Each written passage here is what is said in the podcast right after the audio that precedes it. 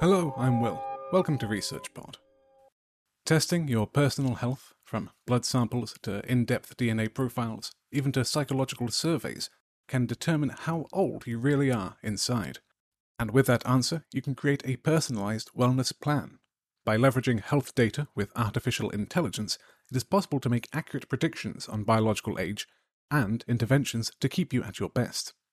Today we're speaking with Fedor Galkin and Dipankar Nayak of Deep Longevity, a health data platform that looks to transform approaches to aging and longevity, about the upcoming launch of their mental health support site futureself.ai, their models of psychological well-being, and the importance of data throughout healthcare systems and patients' lives.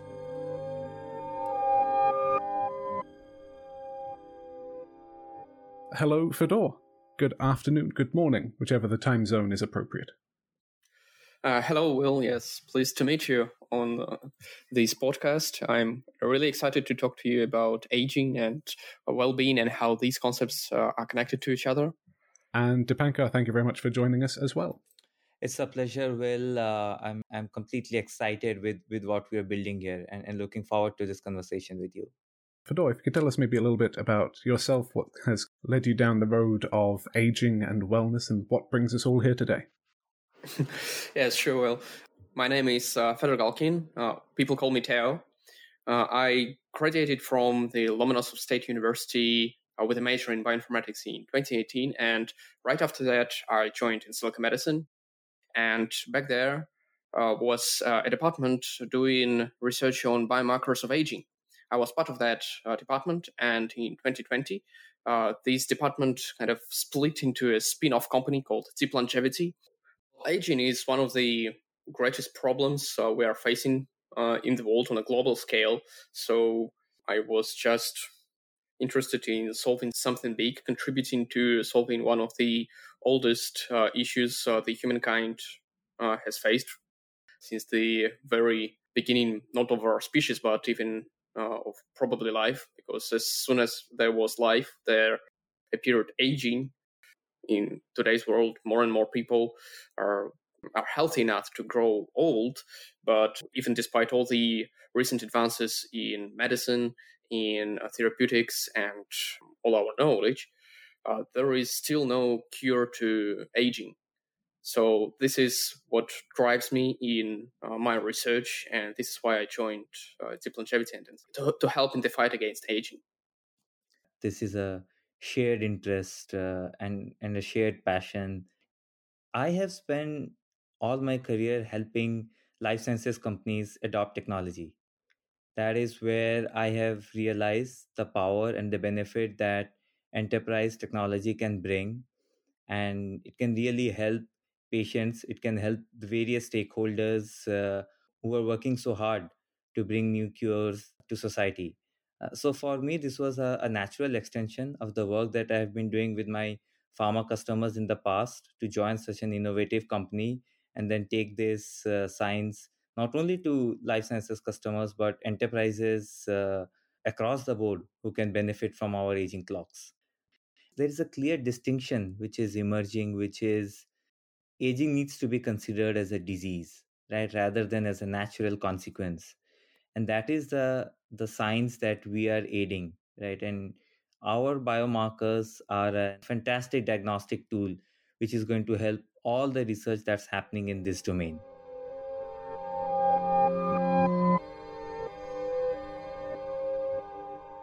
In terms of what we've mentioned so far about time as the enemy and aging as a disease to try and treat, to manage, to maybe even overcome, kind of ties into a a movement, kind of a global awareness of wellness in oneself and how that wellness is a part of enrichment of the self. How do those overarching concepts either influence the concepts of aging that we're dealing with specifically in your work or fit into this movement of being as well as you can for as long as you can? We know that we should try and get our eight hours of sleep and we should drink lots of water and we should relax and uh, we should try and keep stress away and, and get the daily bit of exercise. We know that they are beneficial. What becomes hard is to do that in a consistent manner uh, and then to know that this is this is benefiting you. And and that is where we come in so we are looking and let's let's talk about mental health as an example right so we are looking to create an ecosystem where we can go to employers we can go to large companies small companies and say we can create an ecosystem with you where we'll have your employees engage with us through our platform do certain tasks do certain activities that would be recommended for each employee in a very personalized way. And if they do that, then we'll be able to actually track how their mental well-being is improving.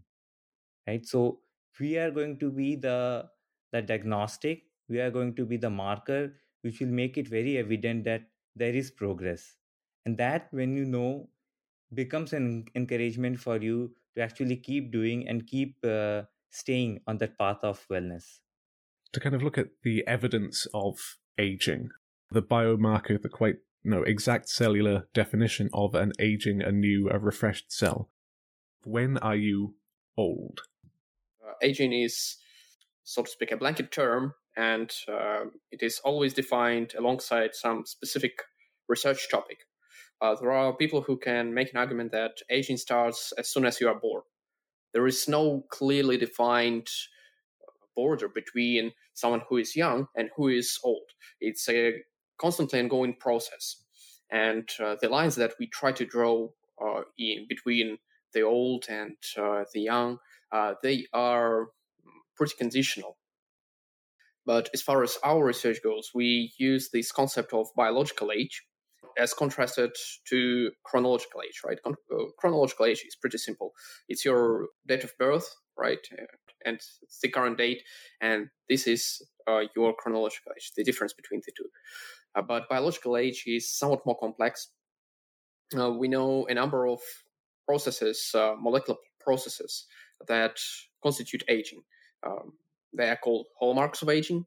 They include such stuff as genomic instability, mitochondrial dysfunction, uh, damage accumulation, uh, telomere attrition, all these processes are constantly going on uh, in your body as you grow older. But in some people, these processes are more intense uh, than in other people. In this case, uh, we can tell that some people have higher biological age than others. If, this inten- uh, if these processes are too intense, a person is a fast ager.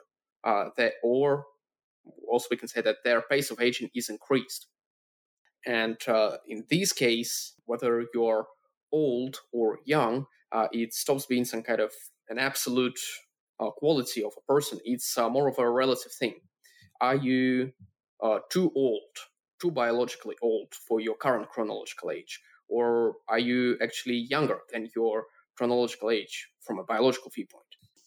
We know for sure that the human lifespan is is increasing right people are living longer it is Eh, statistically all over the world uh, uh, it is it is a phenomena that is that is well understood and recognized and societies are living longer the the focus is that not only do we keep enabling that but also we help people live healthier right and and to your question therefore uh, and it can happen sort of in in three ways so the first goal, therefore, is that can we have the right interventions which will slow down the process of aging?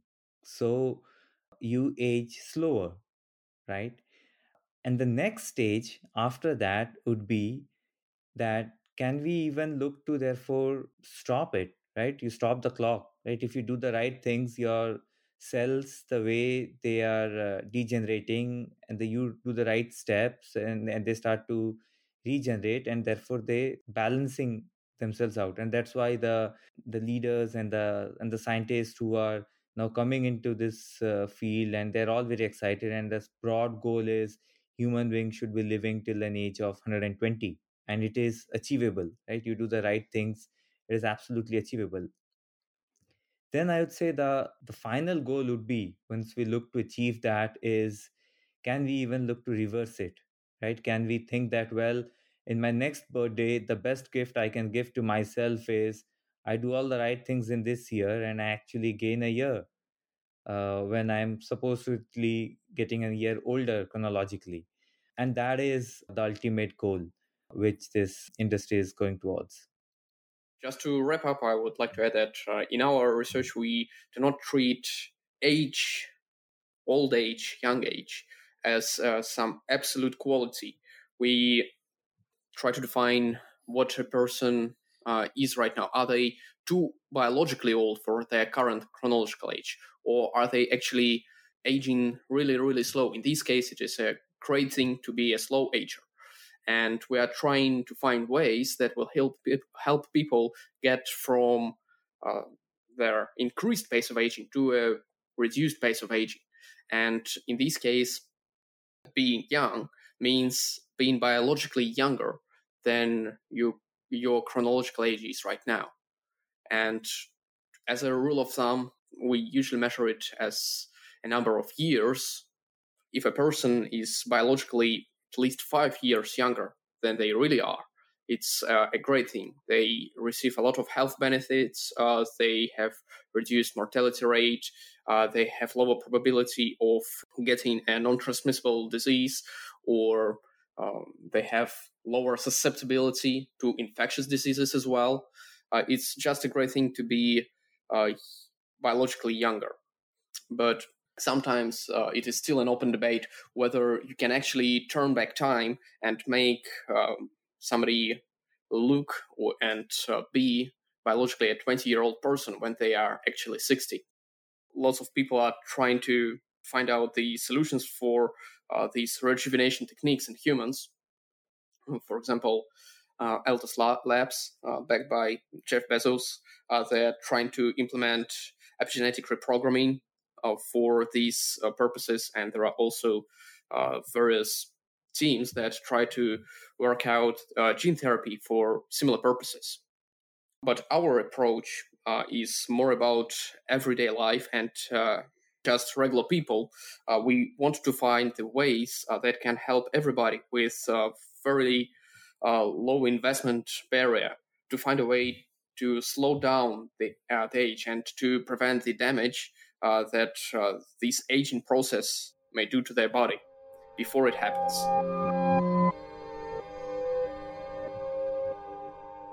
And all of this leads on to kind of the other very modern concept beside being young for as long as you can the idea of personalized medicine, the idea that one's entire lifespan can be spent adhering to your own personal biome.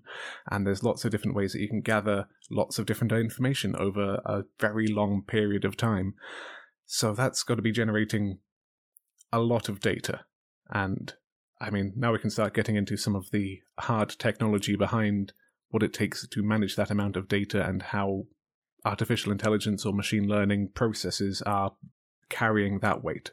Mm, it sure is the age of data. Uh, the 21st century uh, is started with uh, the march of internet and um, over the over the globe. Uh, now, internet is omnipresent, and uh, in the 2010s, uh, the what are they called? The teens, right? In the teens, there was a huge boom of um, AI technology and machine learning.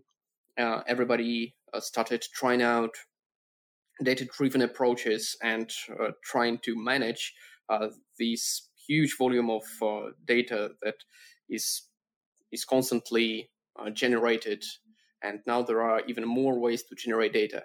Uh, even if we just limit ourselves to biologically relevant data or health relevant data, everybody nowadays is wearing these uh, trackers, uh, Apple Watch, and uh, other similar devices to keep track of their heartbeat, of their activity levels. Um, most recently, there appeared uh, constant sugar monitors. Right before that, uh, diabetic people only could um, measure their blood sugar from time to time. But uh, nowadays, uh, you can just mm, attach a small clip to your body, and it will constantly monitor your uh, blood sugar levels. It's really impressive technology, and uh, even more exotic data types are getting available and more and more so uh, with uh, the creation of huge uh, biobanks. Um, many of them offer they, their collections publicly. And the methods of AI and machine learning are absolutely necessary uh, to process all this information and find the signals uh, which can be used to create something useful. In our case, uh, this is an aging related signal. Right? We want to find the signatures of aging uh, in various data types. We use um, some exotic data types, uh, such as you mentioned, uh, omic data, omic data types uh, such as transcriptomes, microbiomes, um, even epigenetic data. And we also use much simpler data types, uh, such as data from your wearable trackers, uh, even just psychological surveys. But our most popular model of aging involves data uh, generated from clinical blood tests. Blood tests are everywhere in every clinic. Uh, it's, it's a really neat data type because uh, there is no data bias from samples uh, produced in different clinics. And there are lots and lots of blood samples everywhere ac- across the globe. Most importantly, it's a very biologically relevant data since uh, blood is uh, a tissue which flows uh, throughout the whole body and it gathers signals from every organ. Uh, if you have a damaged liver, there will be certain biomarkers elevated in your bloodstream. Uh, if you have some other type of damage, uh, this will also can also be detected in blood, and this is its this property has been used in medicine for ages now. We are trying to enhance these insights uh, physicians and doctors can get from reading your blood samples uh, to the max with the power of AI. We are at the point when we can definitely tell uh, what is going wrong uh, with you in terms of your aging processes in your body from your blood samples. We can also, quite importantly, uh, tell what you should be doing differently in your life uh, to become biologically younger. Uh, we can measure the uh, effect of, for example, running in the morning every day. Uh, how many years uh, will that detract from your biological age? Or if you want to experiment with a new diet, we can tell right away without you actually trying out this new diet, whether you will become younger or if it is not the diet for you, whether you will become older from following this diet. It's really interesting stuff, and it's it's impossible to gather to process this amount of data and uh, reach similar insights just by human review. You definitely need the power of contemporary machine learning techniques to process it and find the signatures of aging and uh, test your hypothesis about how to remove these signatures and help a person become young again. And all of this is kind of covered as a, a case study optimizing future well-being with artificial intelligence. Uh, self-organizing maps. If we could look at that paper a little bit more closely as kind of putting some of this to the test, putting some of these models in motion, what is a self organizing map and what do we mean by emotional stability in the first place? Yes, um, I started talking about uh, blood and how we can detect aging with blood samples. And psychological aging is um, a topic we started actively researching just a couple of years ago. Currently, there are there is a load of uh, publications about how attitudes and uh, your lifestyle how they can affect your physical health. And uh, we can clearly see that uh, your happiness, especially in the elderly, it is directly correlated to um, different metrics of physical well-being.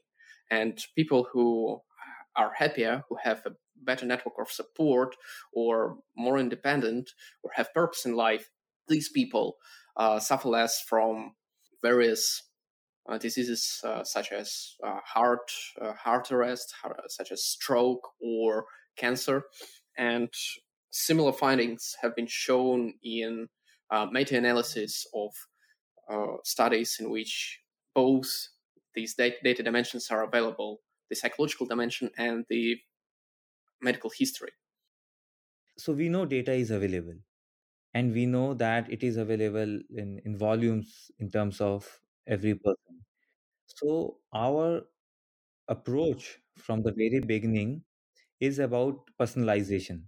we know what works for one and it's known in the field of medicine as well doesn't work for everyone now medicine is limited because uh, it is very expensive. If you figure out how to make one pill for every person in the planet. But and and and, and mental health is a, is a perfect example right? But here i think we have the advantage that using technology we can really bring that personalization in a very democratic way without breaking the bank. And a simple example would be that, well, we would like, uh, and you would like everyone to kind of get their heartbeat up really high three times a week.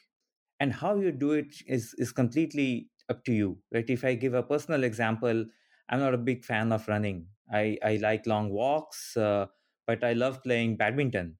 And if I'm playing badminton, uh, then that is very high cardio that I am doing twice a week, uh, and that works for me. Uh, and that's that's what we would like to do with with our data, right? We would like to understand what are the the preferences of uh, of a person. We'd like to give uh, very personalized pathways, and and Fedor can explain how that works through our SOMs. Uh, but this is also a cycle of feedback where we where we understand that if these tips and recommendations are not being followed and if it is not something which is uh, which a particular person is receptive to we can look to have uh, a different set of combination a different combination of uh, actions that we'd like that person to do in order to be on a higher plane of uh, wellness. So one thing which is there in our uh, in our vision and we are sort of doing a lot of research and work towards that already is to understand that uh, the needs of different segments and different parts of the population is different. The anxiety that uh, you'd be feeling working from home uh, would be different to an anxiety which which a teenager is having to an anxiety which an expectant mother is having to an anxiety which an elderly person would be having to one uh, which a chronic patient is going to have.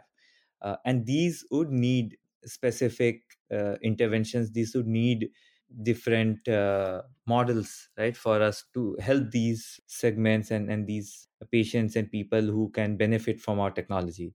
So that's clearly something that we have uh, on our minds.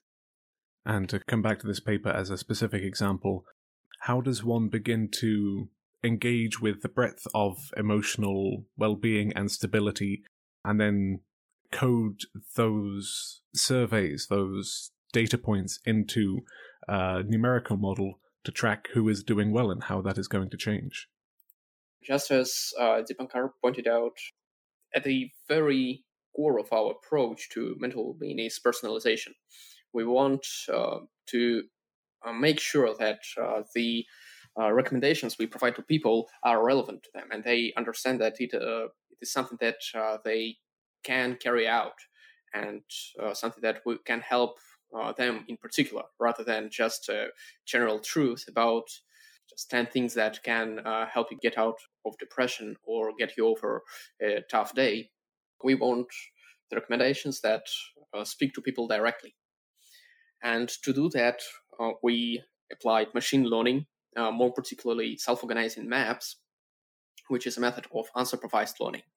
Unsupervised learning means uh, that you do not need uh, to know uh, what group people belonging uh, belong to to start uh, defining the psychotypes among them.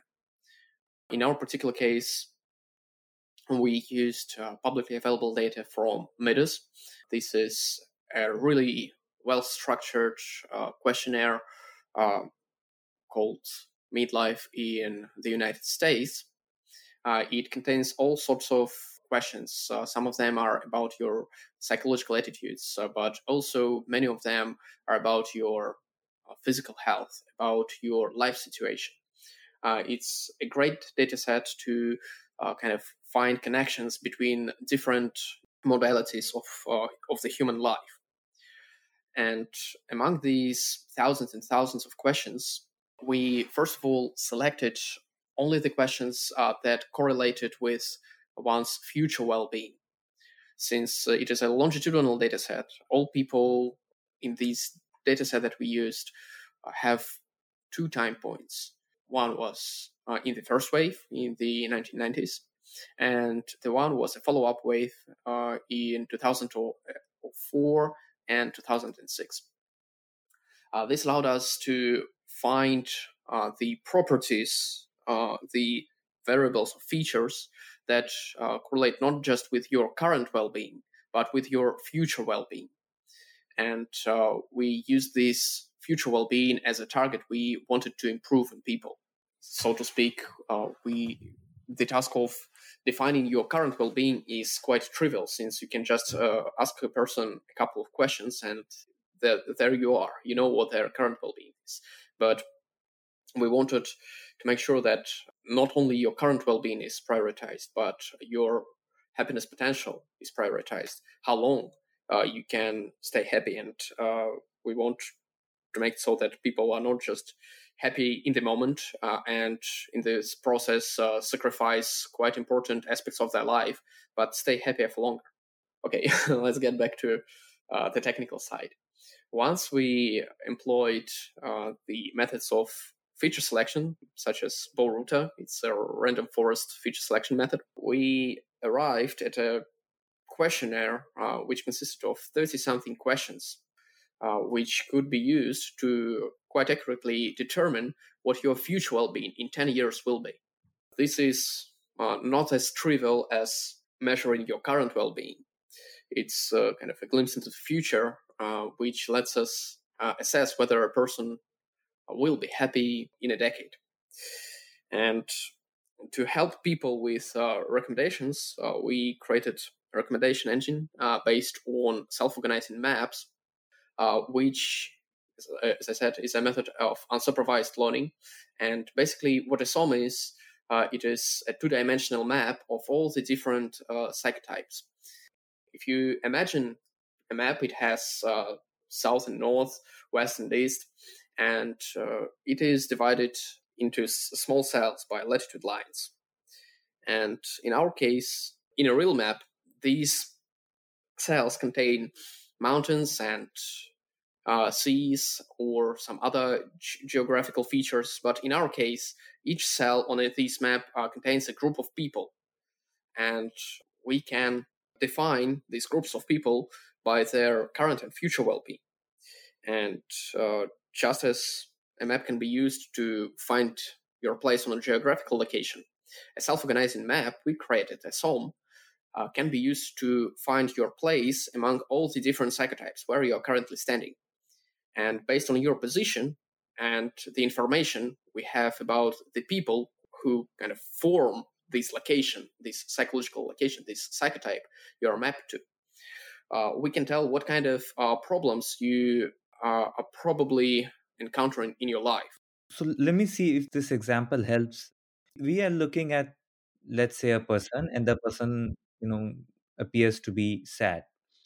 Now, we know from the study and which is which we have data of tens of thousands of people that there are there are hundreds if not thousands of people who are sad in different ways and the objective of this platform and the engagement uh, uh, that we are offering is is not to transform people into what they are not right so a sad person is not going to become happy by by just doing what algorithms are suggesting but the idea is that we all can become a better version of ourselves. We can all become slightly better and slightly better, and therefore be on a path which which brings the best out of uh, what we have to offer.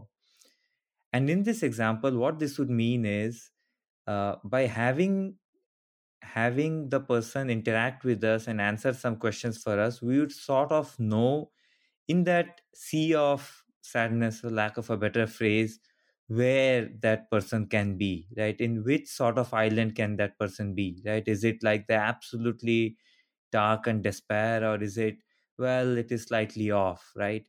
And then where does the path go from there right? So people on adjacent islands can have overlapping paths and uh, people on on one part of the island would be encouraged to slightly move towards a, a better higher plane right? So when fedor says that this is a two dimensional map uh, it is a feeling it is an emotion right? How do you take it? How do you hold it? And you put it onto a coordinate. It is it is very hard. But that's actually what the artificial intelligence is trying to do. It is trying to break it down into a set of coordinates and is putting you on a on a point on a map which we think looking at the rest of the population is sort of where you belong like like a club right? And and from there how do we together right as club members do better things to fun things to exciting things to to uh, become better version of ourselves?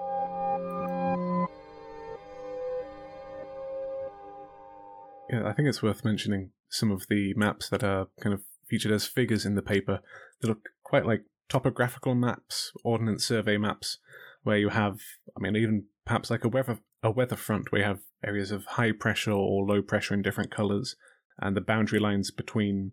I guess that's where those interventions come in. Yes, there probably is an important property of self-organized maps I might have overlooked earlier.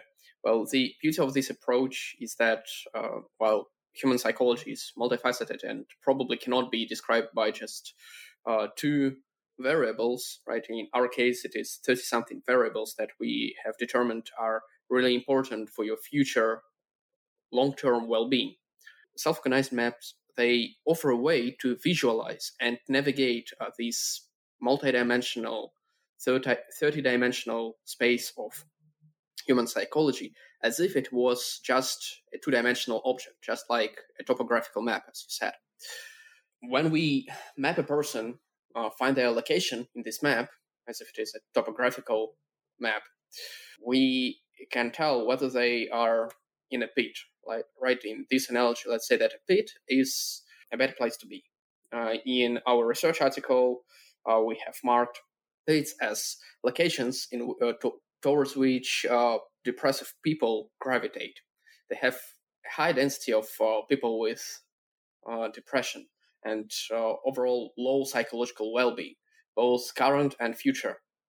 So if you happen to be in such a pit, or maybe not such a deep pit, maybe uh, into uh, something that uh, that is slightly better than a full blown depression, you can clearly see on this map a location uh, towards which uh, people with high future well being gravitate, right? And since you're on a map, you can also draw an itinerary uh, that can bring you from where you currently are to where you want to be.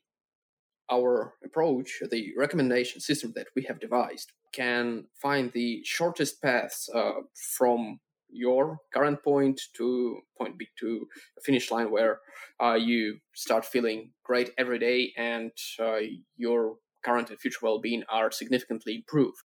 The conventional approach that uses quite general recommendations uh, these approaches they ignore your own personality. They uh, try to draw a straight line across uh, this map that uh, we have devised. Uh, but that is uh, not usually the best case to approach mental health problems and improve your mental resilience. Because if you, for example, stand in a pit in this map and you draw a straight line then at some point this straight line might actually uh, be going through an even deeper pit, or uh, the straight line might try to might suggest that moving across this line you need to introduce changes that you are under no circumstances would like to introduce to a change right for example one parameter of well-being uh, that we studied is called positive relations with others right for example uh, how well you interact with uh, your relatives. And for many people, family is a really important thing. In some cases, taking a person uh, to a region uh, of high future well being uh, requires them to sacrifice their personal relationships with others. For some people, that is acceptable. For many others, uh, it is not acceptable under any circumstances. Uh, and using uh, both SOM and the method to draw itineraries on it, we can imagine a roundabout way uh, which might uh, take longer for you to get there, but it does not involve you making such such heavy sacrifices, right? And uh, this is, I believe, why uh, the service we are trying to build is something special. It respects who you are, what you are willing to do with your life, what your priorities are. And uh, respecting uh, these priorities, it tries to uh, find the best way for you to improve yourself. To think then how that comes back to aging, looking forward to well being 10 years in the future, there's a lot of stuff that can happen over those 10 years. And how are we kind of centering the emotional evaluation within these surveys as the heart of that aging, you know, 10 years on? Can we figure out how these people are doing?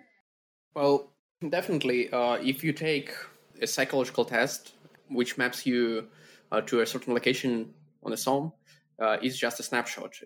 Definitely, repeated measurements are required to visualize your progress. Uh, but it's not prohibited to take uh, the same psychological test once in a while. You can take the test, uh, see where you currently are, then uh, receive a number of recommendations and see how you have improved. And uh, maps in this case, they offer a great visual way to observe your progress since you always have your initial point A and your point B, where you would like to end up eventually, uh, you can see your psychological journey. Surely the change is all internal, but with this map, uh, you can make it slightly more physical. Uh, you can uh, see whether you're, for example, well, 10% uh, done towards your final goal or you're halfway there already. And uh, this is uh, something that is important uh, for someone who has just started their path towards self improvement. Right, the first steps are the most difficult, especially because you do not see the progress right away. Uh, it takes time until you uh, can see the benefit of changing your ways, and sometimes you just want to give up. But uh, this map is something that you can use to cheer, cheer yourself up, even if you do not see that uh, the positive changes entering uh, your life uh, quite as fast as you originally was hoping. You can st- still rest assured that uh, the progress is being made and that uh, even if you just uh, follow another day with your new adopted lifestyle on, on the path towards self-improvement then you can hope that you have become slightly better once again and you can put it into concrete specific quantified terms that your mental resilience has become 5% better than it was. 5% is hard to notice, but uh, our approach can notice this kind of progress and uh, reassure you that uh, you're on the right way and that even if things uh, look tough for you right now due to various circumstances, maybe it is just some, some rough patch you're uh, going through in your life, even if things still seem rough, uh, you can see that, well, your resilience is slowly improving. It's like building muscle, for example. This quantified approach, it both uh, keeps you curious about how far you can go, what your gains will be uh, in the next month. And it also keeps you motivated by uh, creating a physical evidence of your progress.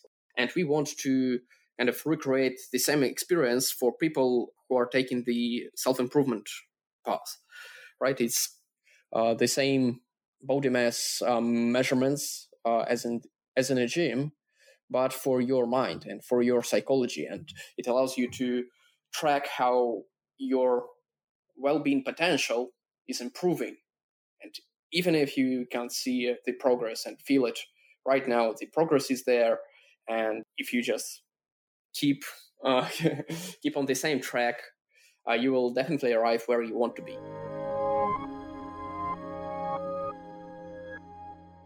These models, the SOM models, the SOM models, have been trained now on this large data set. How broadly applicable are they to other kinds of data outside of psychological evaluations, outside of surveys? Taking the tool that you have now and moving forwards with how that will either fit in with different data hmm. types, different types of analysis, and then looking towards, you know, fitting it into health systems, into one's daily life into one's lifetime, even? The self-organizing map approach, the SOM approach, uh, it is uh, data agnostic. Uh, it does not really care uh, what data is used to train it and what data you throw into it. So the this approach we applied to mental well-being can be easily transferred to any other area of research. And this is also part of our reasoning behind this work. We often use uh, psychological data dimension to try new ideas, new approaches, and experiment and try new experiments and machine learning techniques. It is in an easy data type to work with. Uh, the iterations are quick. Uh, the data is readily available from multiple sources. And if you want to run a pilot study and uh, collect even more data from real people and see how your novel hypothesis holds true in the real world, not some academically collected uh, data data set that uh, has been there for years, then you can easily do that and uh, use the findings uh, you have made and also the experience of interacting with these algorithmic approaches and these new methods of artificial intelligence.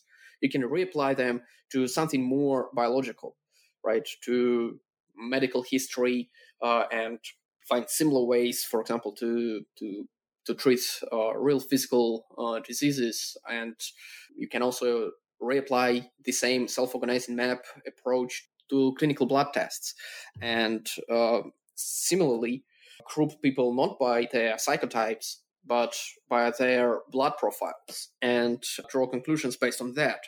Some regions will probably be linked to specific uh, diseases, physical diseases, and carry. And if a person is located in, for example, a region on such a blood derived self organizing map, uh, you can tell that they have an increased risk of uh, developing a kidney condition or a heart condition uh, using the same recommendation engine with different content, but uh, the mechanics, uh, the workings, the inner workings of this recommendation engine, they remain the same.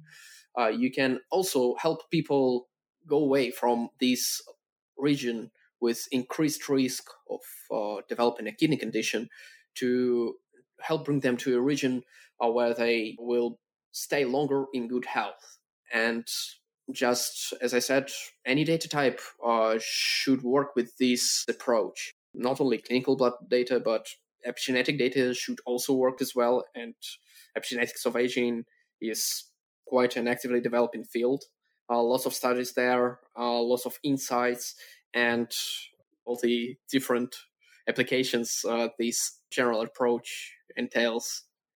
From the inside of a health system that might want to incorporate these tools, are they, you know, accessible? Are they something that you think a health system on a kind of a regional, even maybe a national level, would be able to incorporate into their care platform?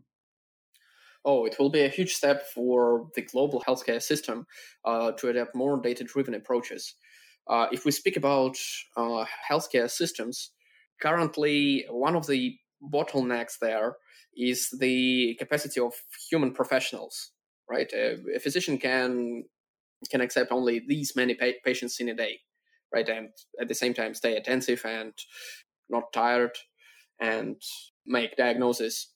But artificial intelligence, it has almost unlimited capacity, and uh, it is one of the greatest use cases for artificial intelligence is the initial screening.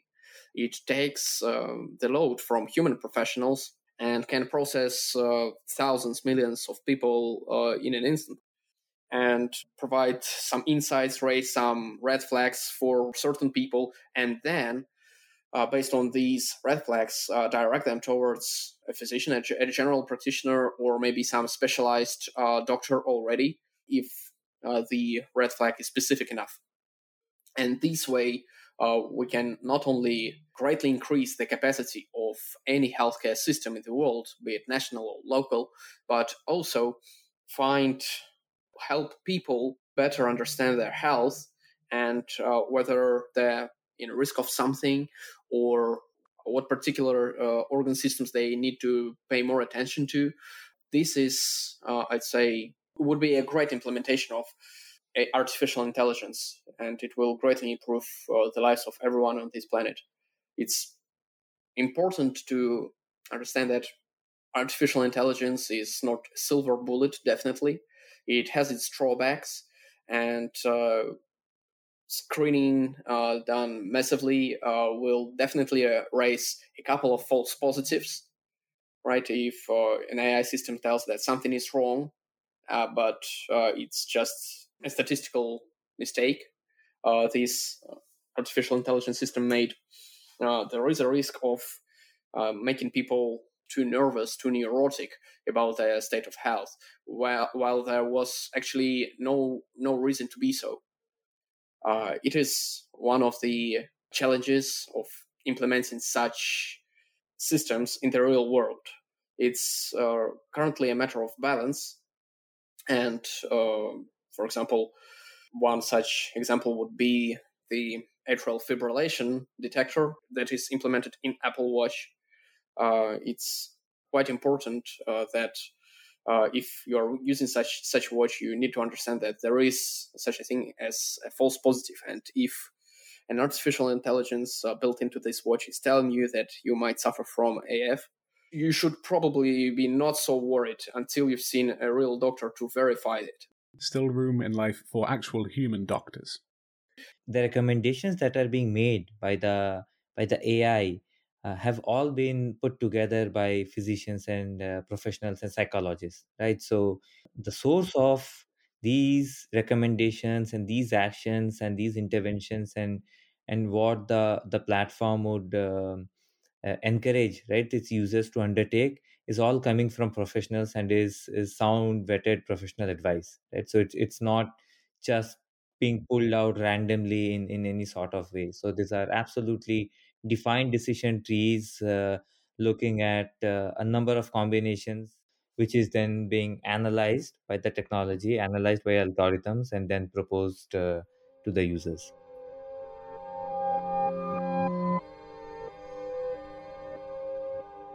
Are there any other current avenues of research at deep longevity using these SOMs for any other topics, or are there any other projects in the work that it might be useful to raise for listeners now?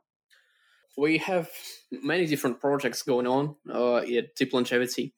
As far as self organizing maps go, uh, we are still experimenting with them uh, and uh, trying to build uh, our first applications with them. Currently, focusing on the the application of SOMs to uh, mental health, well being, and increasing your long term happiness. This application will be publicly available on the website futurself.ai, future without the E on the end, self.ai. But uh, definitely, we will be looking for the ways to integrate this technology into more clinically relevant uh, products. Currently, uh, the hematological aging clock is something we are paying something we are focusing on.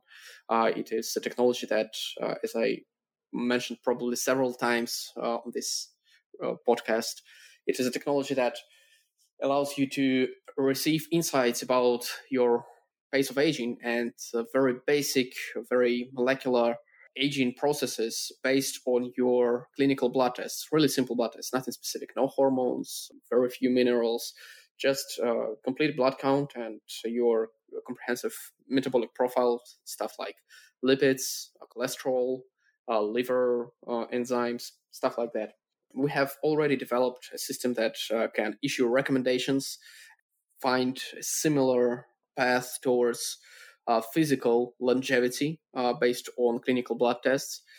But in the works, we also have projects that involve epigenetic aging, right? DNA methylation aging clocks and uh, how methylation stat- status of particular genes affects your pace of aging. Hopefully, uh, we will uh, soon create a method that allows you to manipulate the epigenetic properties uh, of your organism to stay younger uh, for longer. Another project is involving microflora. It's a really great topic probably uh, it deserves uh, another episode uh, to talk just about microflora, since so much research is being done in this area we'd also like to mention that uh, it's an ongoing process right so we are collaborating with universities in different parts of the world with hospitals with clinics with researchers. The field of longevity and aging is uh, gathering momentum. There are there's a lot of interest. There are every day we are uh, getting to know there are new longevity and aging centers being established inside universities and hospitals. Uh, so we'd also like to take advantage of this medium to reach out to those researchers and uh, mention that if if they are looking to do something and and they think that uh, an aging clock would be a, a, perfect tool for for their research uh, then we'd love to hear from them and and establish even more collaborations. Ai technology is holds great potential and uh, if it is applied wisely to the field of healthcare uh, on any level uh, if you're just a physician and you would like to get a fresh perspective on things or find a new way to interact with your patients AI can help you with that. And uh, if you are a policymaker or you manage a, a large uh, clinical organization, in this case, AI can not just uh, improve the services that you are providing, but uh, also greatly, greatly improve your capacity uh, of um, of healthcare system that you are managing, or greatly reduce the costs in uh, certain aspects and help you reach out to many more people and uh, help them as well live longer, healthier lives. Generally speaking, the problem of uh, global aging, people on the planet Earth are getting, on average, older and older each year. And I see that AI can definitely, if if not uh, provide the whole solution, it is uh, an indispensable part of a solution that we as a species uh, come up with to solve this problem. When I thought about joining Deep Longevity, what got me excited was uh, all the innovation that we are doing. But also, this is the perfect platform to kind of stay immersed and stay abreast of everything that's happening in the field of longevity. So, my message to all the listeners is get interested, read a bit, explore find out what's happening. And and it's not necessary that you need to follow any of these advices that's floating around and you can take your time to find your own course uh, but at least stay informed right? What i have started doing since i got associated with deep longevity is i've started intermittent fasting right? I heard about this a lot and never really did anything about it but now i'm doing it quite frequently and i think that it's doing working great for me. I don't see that i'm feeling tired i can still do my workouts i can still do my sports uh, and i can feel that my health is getting better.